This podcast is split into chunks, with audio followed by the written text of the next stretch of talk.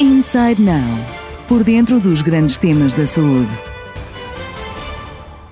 Bem-vindos a mais um episódio do podcast Inside Now, dedicado hoje à cardiologia, com especial foco na insuficiência cardíaca. Para isso mesmo, temos connosco hoje o professor Dr. José Silva Cardoso, coordenador da consulta de insuficiência cardíaca e transplante do Centro Hospitalar e Universitário de São João. Doutor, antes de mais, muito obrigada por ter aceitado o nosso convite. O prazer foi meu. Eh, muito obrigado pelo convite. Tenho muito gosto de estar aqui. E, e começo então por, eh, por, questionar o que é que mudou uh, na consulta de insuficiência cardíaca e transplantação para continuar a garantir a resposta aos doentes neste contexto pandémico? Eu diria que uma das principais e mais evidentes mudanças uh, que aconteceu foi o realce que a telemedicina ganhou entre nós. Uh, num primeiro momento, enfim, por um desconhecimento total do que era a doença, houve a precaução dos doentes serem mantidos fora do hospital, e isso foi uma, uma precaução, aliás, uh, que, que, abrangeu todo, todo o nosso hospital, e penso que a generalidade dos hospitais. Uh, e, e, depois começámos a utilizar, uh, até pela, pela necessidade de manter os doentes um bocado afastados do hospital, a telemetrização e a teleconsulta como meios de nos mantermos próximos dos doentes e de fazer o acompanhamento clínico deles. Uh, a telemetrização, se a teleconsulta permite ver uh, como é que o doente está, uh, por outro lado, a telemetrização permite detectar precocemente sinais de descompensação hemodinâmica que levam depois ao internamento. E, e, em que medida, e já disse algum, alguns desses pontos, é que este cenário que temos vivido ao longo do, do, último ano, sensivelmente, afeta quer o diagnóstico, quer o acompanhamento e tratamento destes doentes? Ora bem, afeta porque, por, por um lado, o, o, por parte dos doentes, eles têm medo de vir ao hospital e temos efetivamente muitos doentes que, que são eles próprios que tomam a iniciativa de desmarcar. Como disse, no, nos primeiros meses houve uma indicação da direção hospitalar para desmarcarmos os doentes. Depois de compreendidos os contornos da doença, eh, percebeu-se que havia muita gente a morrer de, de, causas não Covid e que, portanto, manter os doentes fora do hospital poderia ser mais prejudicial até do que, do que benéfico, e então a segunda onda foi de tentar trazer os doentes para o hospital, de novo, para tratar as, as doenças não Covid. Eh, mas o, o, que é facto é que depois de, de, desse segundo retorno, eh, nós neste momento estamos a assistir a muitos doentes eh, que nos desmarcam as consultas e pedem para nós marcarmos a consulta para, bem mais para diante, porque têm medo de, de vir antes de estarem vacinados e, e, portanto, essa ausência do hospital pode efetivamente aumentar o risco para os doentes, porque eles podem descompensar e não se aperceber disso. Por outro lado, não deixa de ser verdade que os doentes ao virem ao hospital estão a incorrer no risco. Eh, as consultas estão novamente bastante cheias e muitas vezes nas salas de espera Uh, o, portanto, os doentes acotovelam-se um pouco ou até na, nas imediações do hospital e, portanto, aumenta o risco de contágio. Obviamente que é um bocadinho como uh, tentar atravessar o, a distância entre dois prédios fazendo equilíbrio numa corda, nós não queremos cair nem para a esquerda nem para a direita, é necessário, obviamente, haver aqui muito bom senso da parte de, do, do, dos médicos, mas também da parte dos doentes para gerir esta, esta situação. Recuperando aqui a questão da, da telemedicina que falava uh, inicialmente também e que vai além das consultas à, à distância, pergunto-lhe quais são efetivamente as mais-valias deste recurso, quer agora, quer então para o futuro. Pois. A telemedicina eh, tem, como falámos há bocado, aquelas vertentes todas, mais do que apenas a, a teleconsulta. E a telemedicina, efetivamente, eh, deve ser vista não como uma alternativa à medicina presencial, mas sim como um complemento. Eh, a telemedicina aumenta a eficácia clínica, porque permite uma monitorização mais permanente e mais próxima do doente, aumenta o empoderamento do doente. O que é que este empoderamento?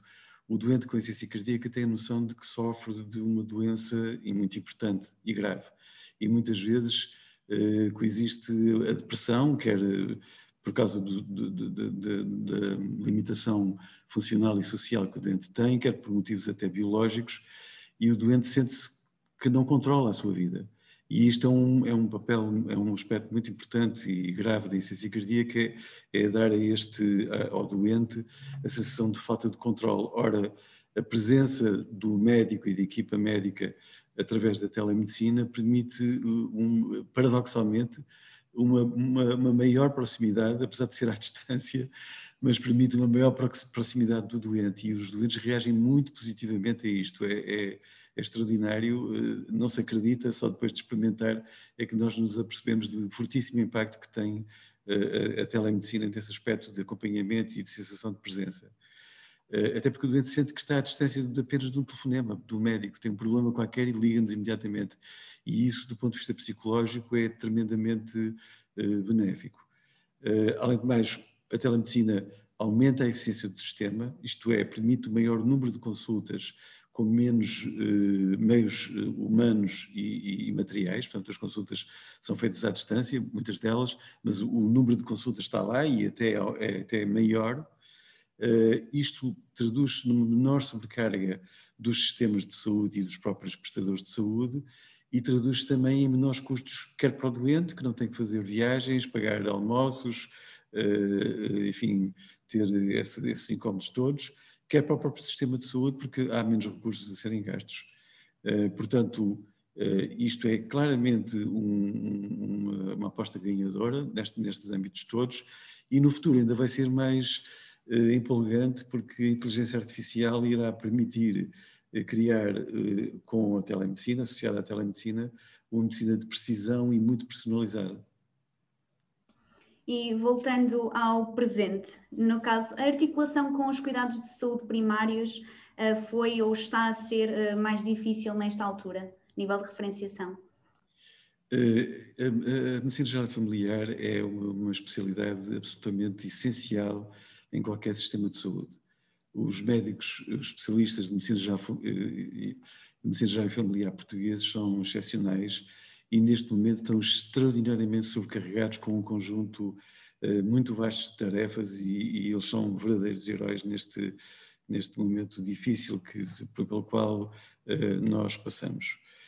A digitalização da medicina, aquele aspecto que nós falámos há bocado no, no início, de utilização de meios eletrónicos para comunicação, sejam esses meios do telemóvel ou a teleconferência ou a partilha de dados através de de processos eletrónicos podem, eh, portanto, facilitar eh, portanto, uma, uma rede de cuidados integrados e multidisciplinares, nas quais a medicina já familiar se integra numa única equipa com os médicos hospitalares, isto é, eh, especialistas em cardiologia, medicina interna, enfermeiros hospitalares e enfermeiros dos centros de saúde, especialistas em medicina familiar, e outros especialistas, como sejam uh, psicólogos, fisiatras, etc., formam uma única equipa, não equipas separadas, uma única equipa uh, que está em comunicação permanente e permite gerir em cada momento a melhor solução para o doente. Seja o doente que está instável e tem que recorrer rapidamente ao hospital em consulta, ou hospital de dia, ou urgência, ou para o internamento, seja depois de vir aqui, eh, de retornar ao, ao, ao, seu ambiente natural, que é o ambiente, eh, portanto, ambulatório, sob o cuidado da medicina geral familiar, mas partilhando totalmente toda a informação e em tempo real de tudo o que aconteceu eh, no hospital, com uma facilitação depois de, de transição do hospital para a medicina geral familiar e vice-versa. Há um problema qualquer, há uma via verde, por assim dizer, para o doente vir da medicina geral e familiar até uma consulta extra, não programada, aqui e volta novamente. Portanto, uh, uh, os meios eletrónicos vão certamente favorecer a criação destas equipas que estão, neste momento, são ainda existentes em Portugal, pode-se dizer, a menos, uh, com exceção de exemplos muito casuísticos, e que tem que ser o futuro e a generalização em todo o país. Bem, uma proximidade entre doentes, mas também entre hospitais e bem, centros de, de saúde. Absolutamente. E, e, apesar de, de, ter sido possível, e, e, mencionou há bocado um, até um aumento de, de, consultas, olhando para a área da insuficiência, insuficiência cardíaca e da transplantação, o que é que pode ter ficado por fazer em 2020? Eu tenho de lhe dizer com toda a honestidade que nada, não ficou nada. Uh, e vou-lhe até dizer mais, por causa da telemedicina nós melhoramos a nossa performance. Isto é, uh, um, portanto, não temos efetivamente consultas em atraso, não temos absolutamente nenhuma consulta em atraso, zero. Temos três indicações para a teleconsulta, temos muita experiência neste momento em teleconsulta. Uh, temos três, três indicações para teleconsulta, no futuro expandi-las-emos, mas neste momento são muito claras para nós.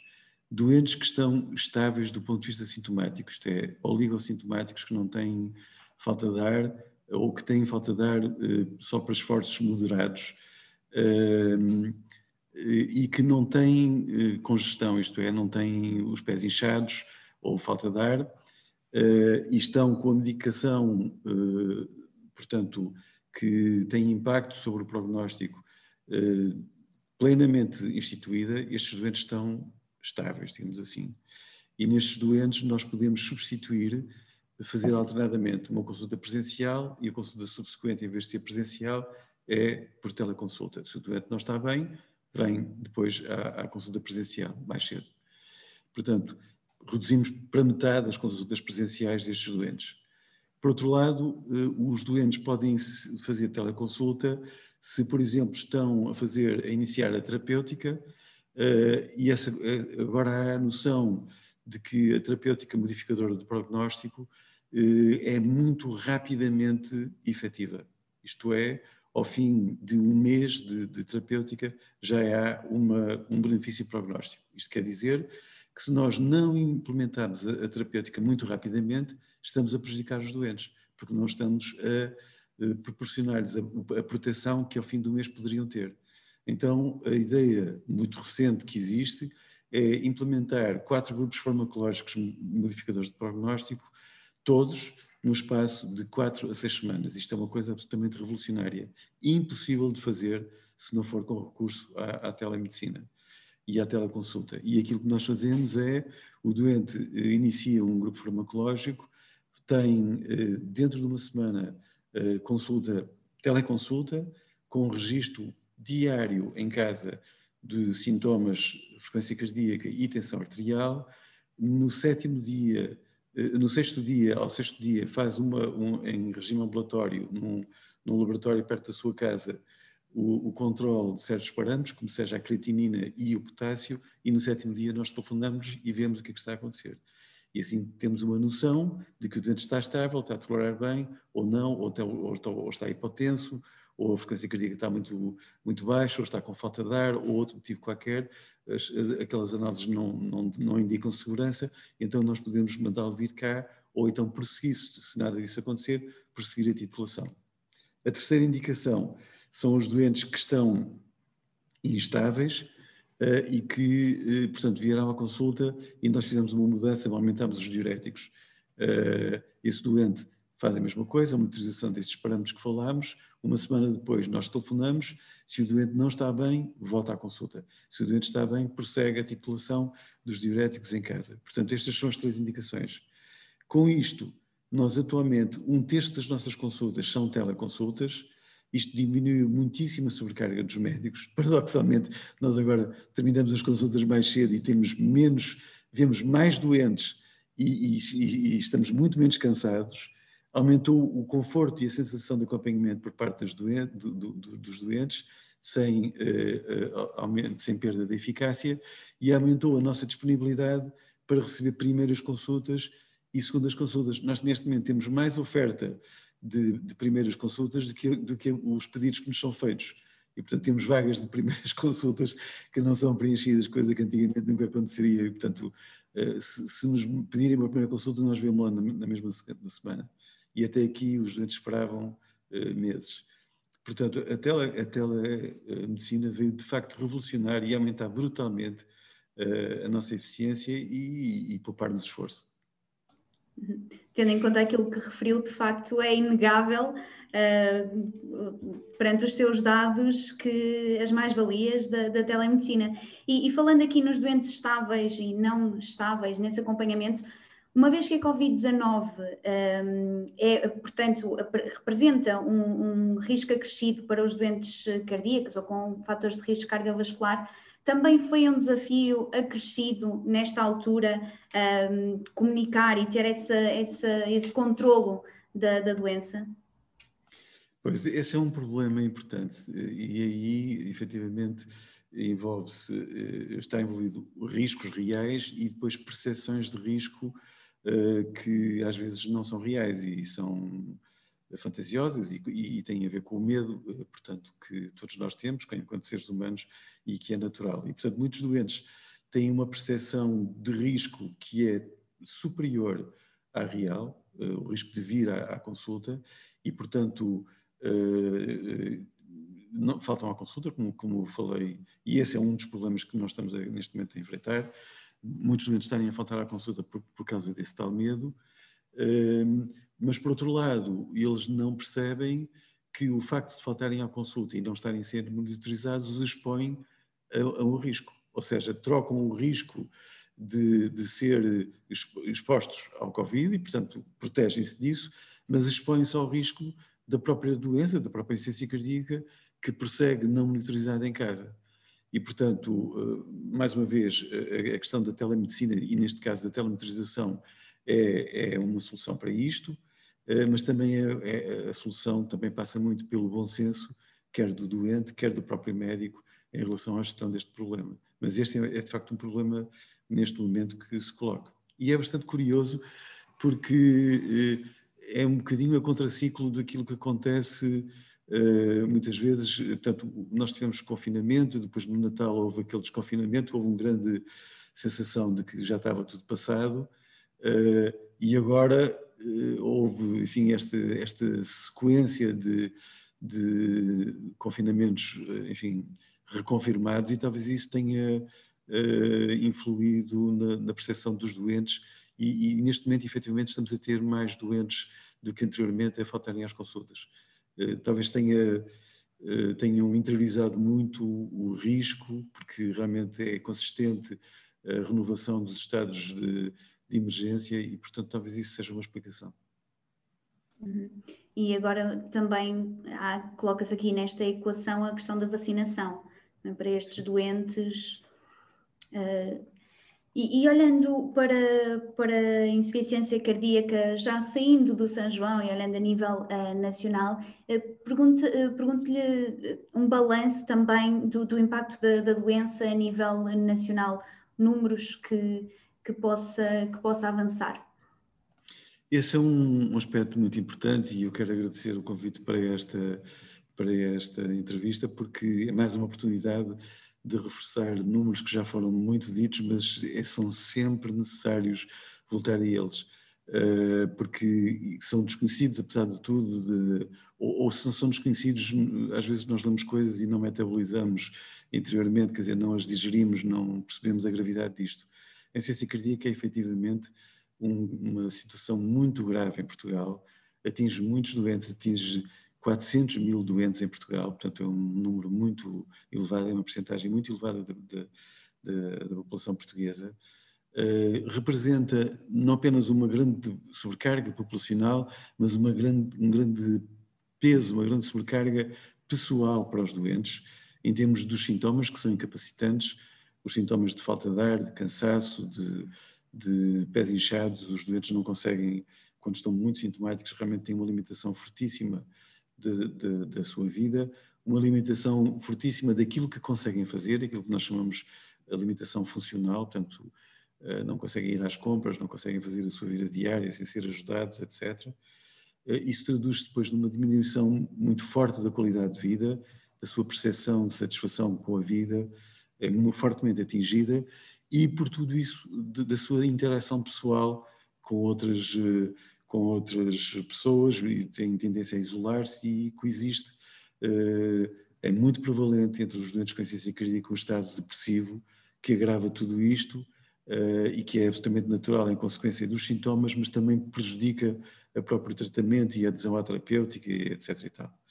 Portanto, o peso para os doentes é efetivamente, o peso humano é enorme. Depois há o, o risco que os doentes incorrem. uh, e o risco também do sistema.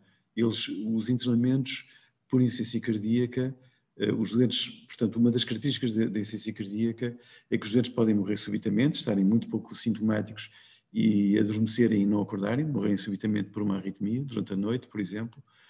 Mas também há uma outra forma muito frequente de morrer, que é por desequilíbrio uh, do funcionamento cardíaco, uh, e já não por arritmias, como é aquilo que eu falei anteriormente, porque o coração, não, ao não funcionar, acumula líquidos, líquidos nos pulmões e líquidos nos pés e no abdômen, e esses líquidos levam à, à falta de ar e que levam depois à necessidade de internar os doentes.